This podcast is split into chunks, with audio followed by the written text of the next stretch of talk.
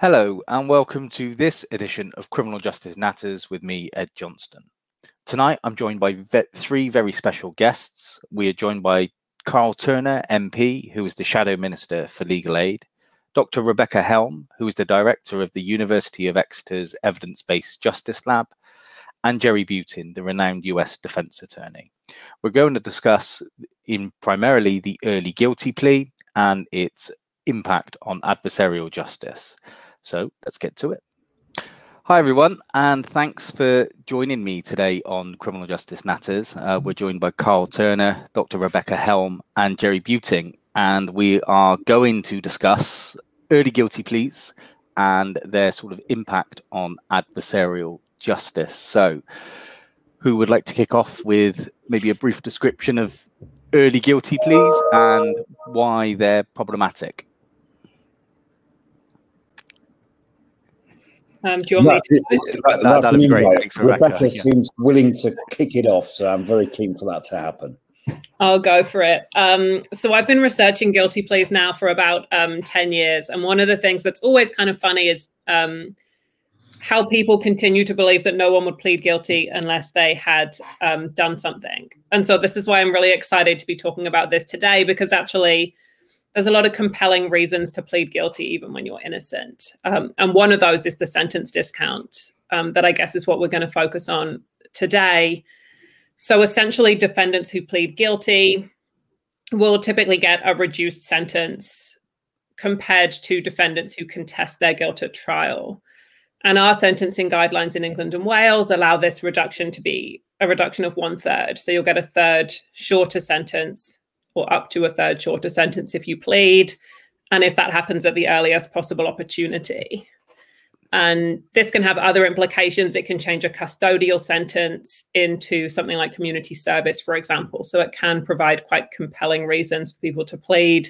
It also just creates this environment where there's often a multitude of reasons why you might plead guilty other than actually being guilty.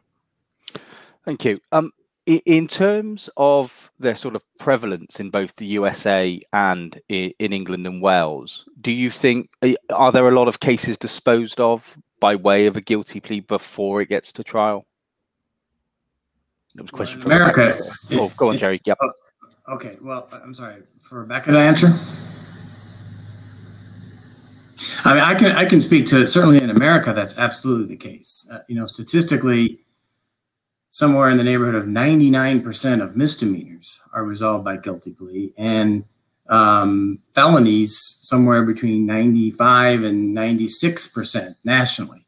Now, you know, America has 50 different states, 50 different plus the federal government, 50 different criminal justice systems that all have their own peculiarities. But um, there's no question that that while in, in England and Wales you've got a, sort of a an actual discount that is um, statutorily set that you the clients know they're going to get or the defendants know they're going to get you know one third off. In America, there's that I'm aware of. There's no fixed bargain like that. It's more a question of individual cases where and systems where people are encouraged to plead guilty at the earliest possible stage, waiving preliminary hearings, sometimes waiving even getting discovery um, in order to get out of jail quicker or to get a reduced charge more quickly.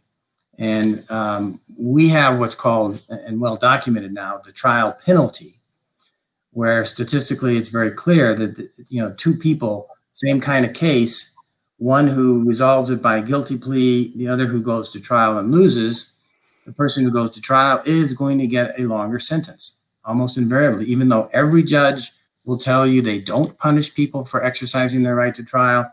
Statistically, it's um, it's pretty clear that they do. At least many do.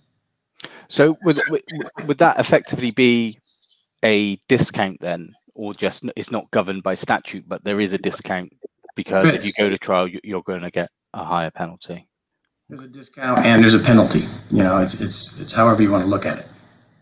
Do you? This question for anyone who wants to jump in. Do you think the idea, especially in England and Wales, then this statutory discount of a third at the earliest possible stage, is that in itself problematic to induce these guilty pleas? I, I personally don't necessarily, Ed. I think the you know I think there's there's um, a good reason for having uh, that ability in the criminal courts. I have to say it's been a long time since I was actually practicing in the criminal courts. I was elected to Parliament in 2010, um, and it was. Uh, you know, a little bit before that, that I was actually on my feet in uh, practice. Um, but, you know, there is a good reason. For example, the, the fact that the victim is not required to give evidence if a plea is offered early on. But I'm really fearful, actually, because I think we're getting towards a situation uh, where people who are innocent of criminal offences are pleading what we used to describe as pragmatic, uh, pragmatic pleading. Mm. Um, so, for an example, there'd be somebody who's uh, potentially accused of a an actual bodily harm, a section 47, which is triable either in the magistrates court or indeed in the crown court. Um, uh, it might be in a domestic setting, so it's aggravated by that that, that fact. Uh, it, it's heard by the district judge in the magistrates court. Uh, the judge makes a suggestion that it, the, the case could be dealt with by way of a plea, uh, and indeed that it could be dealt with by way of a plea on a basis. So it suits the defendant's version of events more than it does the Crown's version of events. Now, given that we have a 50,000, uh, I think it's 50,000 case backlog in the Crown Court at the moment and many hundreds yeah. of thousands backlog in the magistrates, if you've got that defendant, that uh, uh alleged defendant uh, on remand in prison, uh, when in fact, if they pled guilty, there'd be probably a reasonable chance that they wouldn't be serving anything uh, like a custodial sentence. The, the, there is a tendency to, to uh, pragmatically plead guilty. Now, I think that is increasing exponentially, actually, and it really does concern me. I don't think the government have uh, given it much thought. I, am not being party political. I'm not sure uh, the previous Labour government, which I represent, gave it much thought either. But I think COVID 19 has exposed a crisis in the system, which frankly was already on its knees. And these, uh, these uh, occurrences are increasing uh, as a result of, of what's been happening in terms of backlog. So I am worried, actually. I don't know if I've answered anything, but that is sort of a rant from me. Yeah, uh, what I think. I, I, I think you raise a couple of interesting points there, especially about the the defendant who's held on on remand, and if he entered a guilty plea now, time served probably means you know that's done and dusted, and you can get on with your life. But what about that person who's serving that time and thinks I could just park this and still get on with my life, but I didn't do anything wrong? the the ramifications of a conviction is going to hold them back in in some way, maybe in terms of employment or housing or or whatever. And Rebecca, I, I noticed or I noted in the Law Gazette article, you speak of the false guilty plea. Um, yeah, so I mean, a lot of my research focuses on why people would plead guilty when they're not guilty. Um, and um, Karl mentioned that situation where they're held on um, remand in custody, but they can potentially get out of jail by pleading guilty. And that is a big one. Um, you see defendants who essentially wouldn't necessarily receive a custodial sentence at trial or who would receive a short custodial sentence at trial held for long periods on remand. And COVID, of course, has made that a lot worse. Um, and you imagine this situation, right? You're a single mother, you have precarious employment, particularly. You know that if you plead guilty, you can get out. Um, whereas if you want to prove that you're innocent, you might have to sit there. And it's actually, you know, becoming a longer and longer period of time that people are sitting there for. I know when I looked at this in 2018, it was something like on average, you'd spend 15 weeks on remand mm. if you were willing to plead, in a little over 30 weeks if you wanted to go to trial. It's much longer now. Mm. Um, but when I spoke to lawyers, then 83% of them said they had clients who could get out of jail by pleading. so it's not uncommon, and I think that's um, that's definitely an important source of false guilty pleas. And then, like you say, there's horrible consequences for people once they um, are out of custody and have a criminal conviction that they don't deserve. Yeah. How do you think? Again, a question for anyone. How do you think we can fix this idea that there are false guilty pleas so innocent people aren't caught up because it's attractive to enter a guilty plea early?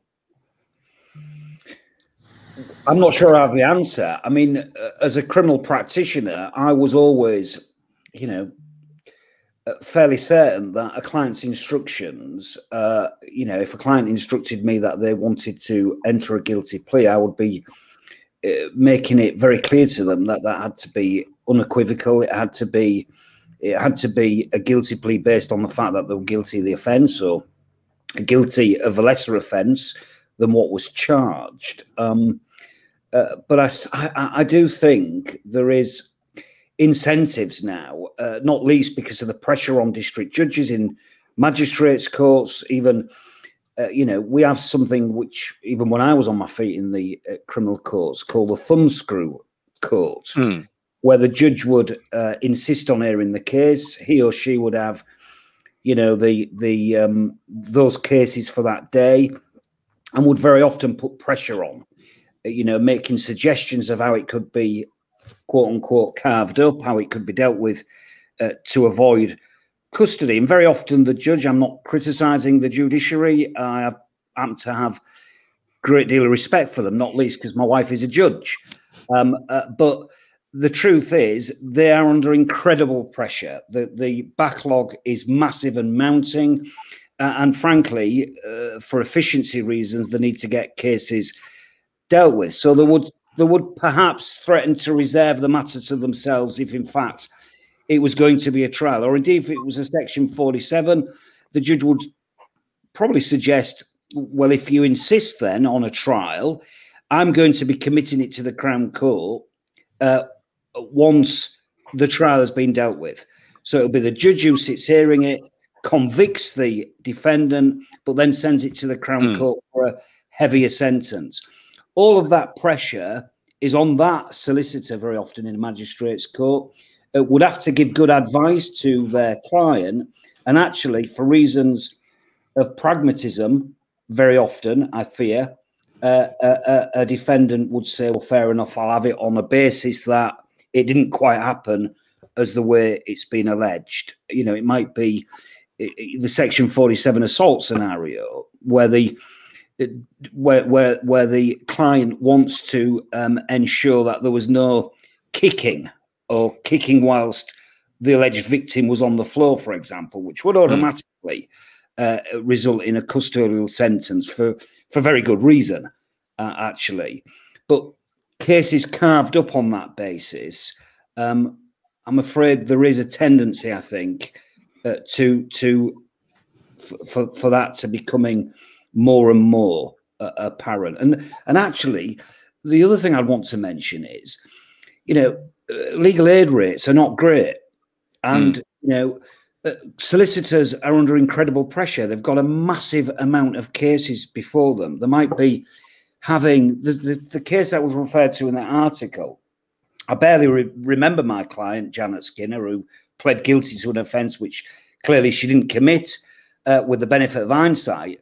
Uh, but I probably had five minutes with her, then went into the magistrate's court and found the prosecutor. It didn't happen to be the Crown prosecutor, it was a private prosecution in that instance uh, with the scandal that is the post office situation. Uh, the prosecutor offers a lesser offence uh, of um, false accounting. I suspect on the instructions that I was given at the time, it probably probably amounted to that just about. Um, you're then advising your client that with a very, very good probation report, a pre sentence report, there's a real chance of avoiding custody. Whereas if she's convicted on theft and fraud to the uh, value of something like £60,000, it's almost inevitable that she's going to be going off to custody for potentially a rather long time, mm. given that you've you know you've you've been convicted of nicking sixty thousand pounds from the the country, from the you know the post office is all yeah. owned by the government, so it is aggravated in that sense. So you know um, the the pressure is definitely there and getting worse in my view. As I say, I'm ranting a little bit, so forgive me, but that's you know, completely that fine. Highlights how bad it was then uh, and the pressure under uh, criminal practitioners, you know, for for fees that, frankly, I mean, you ring a plumber uh, or a gas fitter to mend your central heating system, and they'll not even turn up for less than a few hundred quid. A criminal hmm. solicitor mm. is dealing with a case from the very beginning to the very end in a magistrate scenario for probably a couple of hundred quid.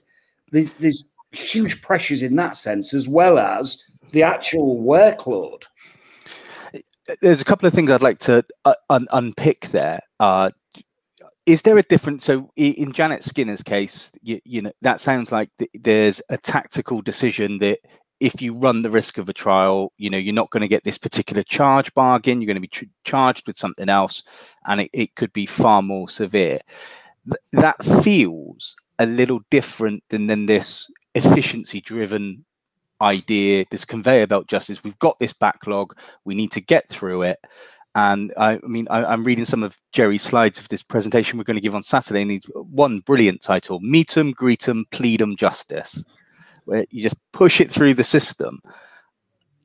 Are, are there differences there between those two? I think there are, and I think Janet Skinner's case was very different, not least because the uh, the alleged uh, victim um, was also the investigator uh, mm. and the prosecutor in that case. It's you know the the post office scandal was just uh, very different for all sorts of reasons, not least actually uh, because uh, most of these postmasters we've now found uh, were contacting the helpline, which was effectively, as I understand it, Fujitsu. Fujitsu was saying, well, if you you know if your sheet's not balancing and you can't close the system down for the day, it's 80 quid adrift. Put in four transactions at 20 quid a piece, and then it'll balance and you can close the thing down. They're almost the scenario I gave in Parliament when I was speaking to this, although it's not a perfect analogy, sort of explains it a bit. It's almost like being in a burning building on the first floor. You ring 999 and the operator says, Well, find something to smash the window and jump out. You do just that. And, you know, a few days later, uh, you, you're charged with criminal damage it, it was just you know they were almost you know they, they were almost told to false accounts in order to balance the system. But it was denied, by the way, denied mm. by the post office up until I think relatively recently. So that was very, very different to this sort of, you know, this thumbscrew type court which has existed for a very long time. You know, I think the uh, we have the same problem in America, but but I think there's no easy solution to these uh, to the problem of people falsely pleading guilty to things they didn't do. Um, but I think the first thing that we have to have is an awareness that it happens. And if we're aware that it happens, um, then we need to try and do what we can to reduce those those um, systems and circumstances that, that create this. So nobody's saying that that plea bargaining is a bad thing. Um, the courts in, in England and Wales and America would completely grind to a halt if people weren't demanded a trial and had to have a trial in every single case. And nor do most defendants even want to have a trial. Um, but one of the things that I think, um, and and you're right, it has only gotten worse because of the backlog now with with the COVID and the courts being shut down. And you know, we have just in my city of Milwaukee, we have something like 175 defendants in custody charged with a homicide. Um, if you tried, you know, one a week, you would be years still um, to try and create that to weed through that backlog.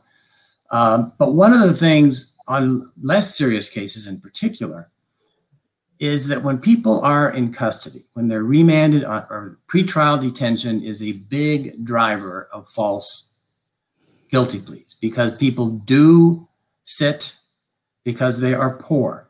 No other reason. than, than that they just don't have the money to be able to get out in America on bail. Now, there are some where you can be remanded without bail in the more serious cases, but generally it's a question of money. And uh, some states are undertaking bail reform, trying to get rid of cash bail altogether.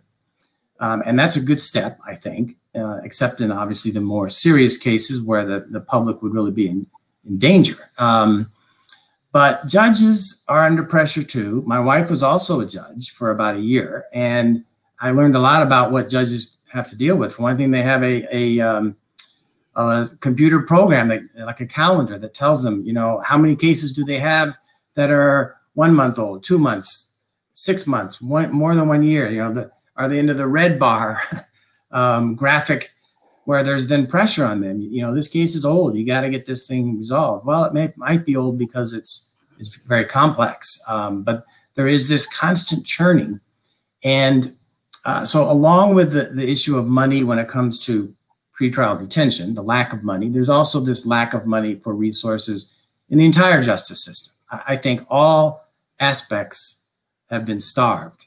Uh, we don't have enough judges. We don't have enough prosecutors. We don't have enough defense attorneys, particularly indigent defense attorneys, um, and court personnel. And um, in America, the and, and in England, Wales, it's not like the judges can order Parliament to increase their wages or increase their number of uh, judges. That, so the legislatures hold the purse strings while the judiciary is supposed to mete out justice. And it's just very, very, very difficult when it's being starved from all ends. Can I just pick up on something Jerry said? He's reminded me. Actually. Sure. The reality is this: you know, since 2010, and again, I'm not trying to make a political point. It's just the, the, the facts. Since 2010, and between 2010 and 2019, the government have closed 50% mm. of magistrates' court and a good percentage of crown courts have flogged off the estate, they've flogged off the buildings. I mean, ironically, one of which is being used as a sort of a TV studio for court drama. I mean, you couldn't make it up. Um, it is just utterly ludicrous. So the problem, I'm afraid I don't have the answers, but the problem is not going to get better unless we have serious investment in the criminal justice system. That's what is needed, unfortunately. And, you know, it doesn't get many uh, votes if a party in opposition or indeed a party of government starts threatening to spend uh, millions, hundreds of millions of pounds on the criminal justice system. Uh, unless you're uh, involved, unless, you know, I often used to think of the parents who I often met whose kids had never been in bother with the police. And frankly, the regard uh, for uh, lawyers was not very high, especially not legal aid lawyers, until little Johnny or little Jill found themselves in the criminal justice system and needed a legal aid lawyer. Um, so, I mean, you know, it's just an observation, but we have to be honest about what's needed. And the reality is, investment is badly needed. Selling off half the uh, court buildings in the England and Wales is not a way to uh, reduce the backlog. I do. I, I, think, can I um, agree with what you're saying? Um, and definitely, obviously, it would be wonderful if the criminal justice system could get more funding and that would solve a lot of these problems. I do also tend to think, though, um, one of the things that I've been studying and that I'm interested in is incentives that can appeal to guilty people but don't appeal to innocent people. And I think the fact is that actually the vast majority of people who plead guilty are guilty, not all of them. But also, there are these kind of systematic pockets in the system in which it's very predictable that innocent people are pleading guilty. Um, getting out of remand is one of them. Um, as in Janet Skinner's case, getting a non custodial sentence if you plead when you would be sentenced, quite possibly to a long custodial sentence at trial, is another. Um, and then there's this other kind of pocket of cases where people can't really afford to go to full trial, but they can afford to plead. And I think the whole problem won't be solved without this funding. But we can also target these kind of pockets and say, what are the situations in which it's hugely predictable that innocent people are pleading? Um, and maybe get rid of those. So I've really been trying to push for getting rid of this ability to change the type of sentence by pleading guilty. Let's not say that you deserve a jail sentence if you go to trial, but you don't deserve um, a custodial sentence if you plead.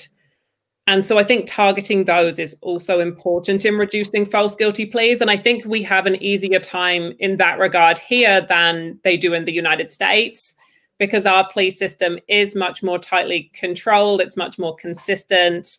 And in general, the reductions are more modest. I think the one third reduction isn't horrible in itself until you look at some of these side effects that it has, particularly this change in sentence type so I think we have a good opportunity to improve things here, actually. But um, of course, the whole problem won't be solved until there's more funding. And I, I suppose as well, uh, I think it's a really great idea. This idea that you can't change the sentence type if you enter a guilty plea, but I guess the the problem for the lawmakers is that you want this efficiency. It seems to me, sort of researching in sort of the rise of managerialism, the efficiency is being prioritized over justice. So we need this conveyor belt approach in order for the system to work, to clear the backlog, to get things done quickly. Is there a danger of losing that efficiency, which I don't think is a bad thing, but losing that sort of efficiency sort of carrot by dissuading people from plead, pleading guilty? I don't necessarily think so. We've done some research recently where we look at this type discount, and actually, people who are guilty are often willing to plead on the basis of much smaller incentives. You don't need to waive this, you know, such big incentives in front of them um, to get them to plead. But I also think that's a relatively small proportion of cases which go through the justice system. They're these cases kind of on the cusp of um, a custodial sentence. And I think you could remove that incentive while still retaining the number of guilty pleas that we need um, to maintain kind of the efficiency of the justice system. Of course, no one knows until you do it but our experimental research that we've been doing and our modeling definitely suggests that actually, even without that ability to stay out of custody or to avoid custody, guilty people on the whole are still willing to plead on the basis of this um, sentence length reduction. Okay, thank you. Um, one of the things I think, uh, if I could just follow up on one thing, uh, the uh, one of the difficulties that we have when you talk about efficiency, you know, efficiency is good to a point, but we're talking about human lives and human human beings. It's not like how many cars you can uh, efficiently produce in in one day or in one year out of a factory. There are consequences when we sacrifice justice and fairness that are much much broader than even in the individual defendants' lives. Um, respect for the law you know, we wonder why there seems to be this deteriorating respect for the law and in culture in our society. And it's partly because we don't really, as a government, seem to respect the judicial branch as much. It's not as important. Um, and, you know, we want to make it more efficient and we got to, uh, you know, cut 50% of the magistrate courts or whatever it is that, that's been happening in England and Wales.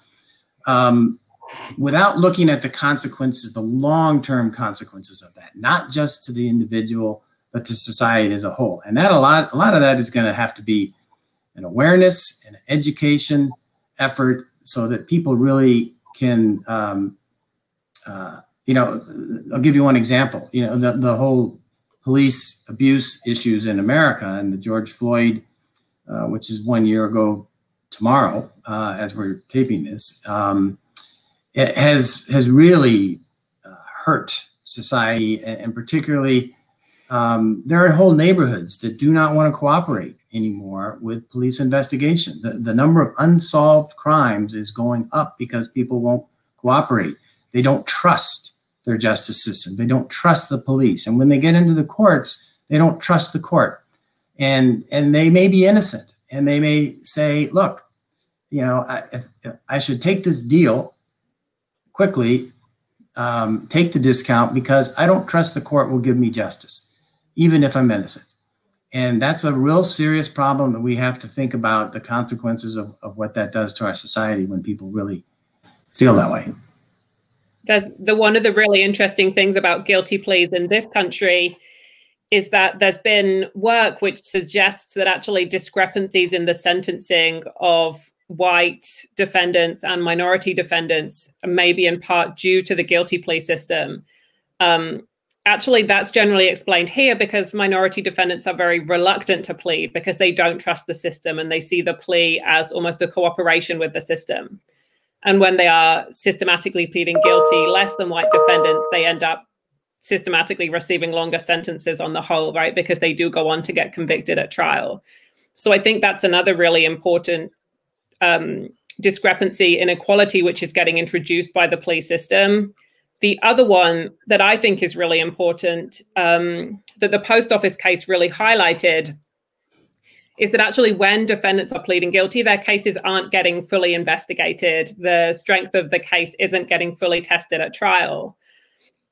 So I question regarding the post office case, what would have happened if every single one of those defendants hadn't been pressured to plead guilty by the ability to avoid jail? Would this have been investigated better sooner? Would we have seen it like these people are vigorously contesting their innocence? Maybe there's something wrong. Whereas because they were pressured to plead, we see it as, you know, we accepted that system, I think, for much longer than we might have otherwise.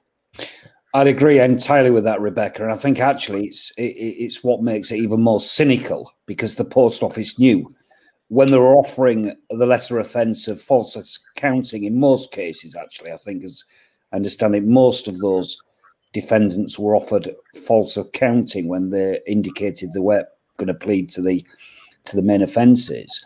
You know, it really is uh, uh, really cynical uh, uh, of them because what they was desperate to avoid was the evidence being aired in a Crown Court before a jury. I think there was at least three, uh, three of those who were accused who did test it to trial in a Crown Court. I think two were convicted, to my knowledge, and one was uh, acquitted.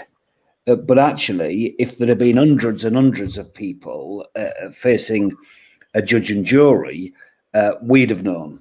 You know, the profession, the practitioners would have known that it wasn't just a one off. I, I remember having the conversation with the prosecutor at the time, and he told me, I'm sure he wasn't doing it because he was trying to mislead. That certainly wasn't the case. But he told me that this was a one off. You know, my my client was the, the only person who'd been accused. We now know, with the benefit of hindsight, many, many years, that actually, you know, the post office would tend to get one or two people a year who had the fingers in the till all of a sudden we're getting 10, 20 people a week. It was just unbelievable. And, and that's what makes it all the more cynical to me. Hence the fact that we needed a statutory inquiry. Thank goodness the government have finally conceded it has to be uh, because we need the evidence. We need to hear about that evidence. Uh, and, you know, we need to know what people knew when they knew it and, you know, how much cover up and at what level the cover up Uh, was going on. I happen to think actually it was from you know the executives at the post office to the civil servants, indeed potentially, dare I say it, even ministers who were either misled or were allowing the wool to be pulled over their eyes. Do you think there's a problem in terms of the post office case that they brought the prosecution themselves as well? So it seems to be, you know, a built-in desire to hide any wrongdoing and shovel it all under the floor. Absolutely, I do. I think you know, with any ordinary criminal offence, it's the police who investigate it. You get an opportunity to have the uh, the initial evidence put to them in a police station scenario. Um, uh, the defence lawyers uh, have a chance to test that even before it's charged, um, uh, and you know the prosecutor is impartial and objective. Uh, um, I'm sure the prosecutors for the post office would have been if they'd have known uh, what the disclosure was and you know mm. that they should have been disclosing. Frankly, you know they're just not they were just not saying uh, the stuff that was undermining the prosecution case and the assisting the defence. They just weren't getting it. Um, so yeah, the impartiality didn't exist. You might have a police officer who's desperately keen to um, make something stick. Um, but actually, when it gets to a CPS lawyer, they're also under time pressures of well, of course, CPS solicitors uh, are under pressure as well, but they do have an opportunity to sit back, look at the evidence, and make a decision objectively without any particular axe to grind. They've never met the defendant, for example, um, and they can make that decision as to whether it's charged or not independently from a professional standpoint. Um, that didn't happen with the post office. It was um, those prosecutors were instru- uh, instructed at the very last second. Um, they didn't have any uh, involvement in reviewing the evidence. It was all done completely separately by the investigators and presented to the uh, independent prosecutors, which just firms and solicitors actually up and down the land who were instructed to prosecute individual cases. Mm. You know, I don't criticise any of those solicitors at all. They were lied to just as much as the defendants, and the defence uh, barristers and solicitors were lied to as well. Just, um, I, I, know you're all very busy, so this is pretty much my, my last point. If we just have time to squeeze this in, you mentioned the idea of assisting the defense, Karl, and I, I, think that's very interesting in terms of that. You know, disclosure or discovery is wrapped up in this, and when this system fails uh, for whatever reason, um, you know, we have defense lawyers that are working on offering advice on a partial picture of the facts. How can you get full and frank legal advice, especially in terms of whether to plead guilty or not guilty when you're only operating on this partial picture and any failure to comply with the defense with, with the disclosure regime eh, there's no sanctions for the prosecution. Uh, uh, a how how important is that? And b how can that be fixed? And that's a question. If you could all answer that that'd be great if you have thoughts. Well i don't have the answers to the question so if you don't mind i'll suggest you know what i think the issue is. I think very yeah. often I mean, the post office was was uh, something that highlighted this very much because uh, the uh, defendants were never, very rarely, instructed solicitors to advise them in the interview stage. Uh, some of them were interviewed in the post office. Uh, very often, they were waltzed up the stairs in the uh, within the business and interviewed in the bedroom, with tape recording being turned on. The you know the requirements of the Police and Criminal Evidence Act were barely complied with. Actually, so there was no opportunity for a solicitor to be giving advice from a very early stage. Now that happens now, unfortunately, in criminal proceedings where um, people are not represented in a police station. You call into a police station or you're arrested. Do you want a solicitor? Well, it's going to take three hours, the custody mm. sergeant might say. Very often not true, uh, in fact. Uh, but they will probably refuse the right to be represented in the police station. That takes away the opportunity for the solicitor to have a real feel of what the evidence might be. They've not had the disclosure prior to interview. They've not had an opportunity to think about what the, you know, what the potential defences might be, etc. They're representing that client very often, like me with Janet Skinner. Uh, the first meeting of which is on the concourse of the magistrates court when I've got probably 10 minutes. The magistrates, if it's a lay bench or the district judge, uh, sending the court usher out to say, "Where are you, Mister Turner?"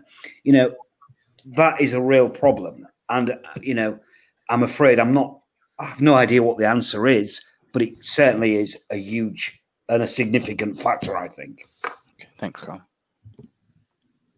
Well, you know, the, the, the disclosure uh, is certainly an issue. That how quickly it happens, discovery we call it in America, and you know, even if you are uh, an attorney who is available uh, in an early stage of the representation in America, let's say you're you're hired and you go down for the interview with the police, or you're there for the charging decision that the prosecution might make, um, unless the prosecutor shares with you the packet of police reports, you still don't have sufficient information to be able to advise your counsel.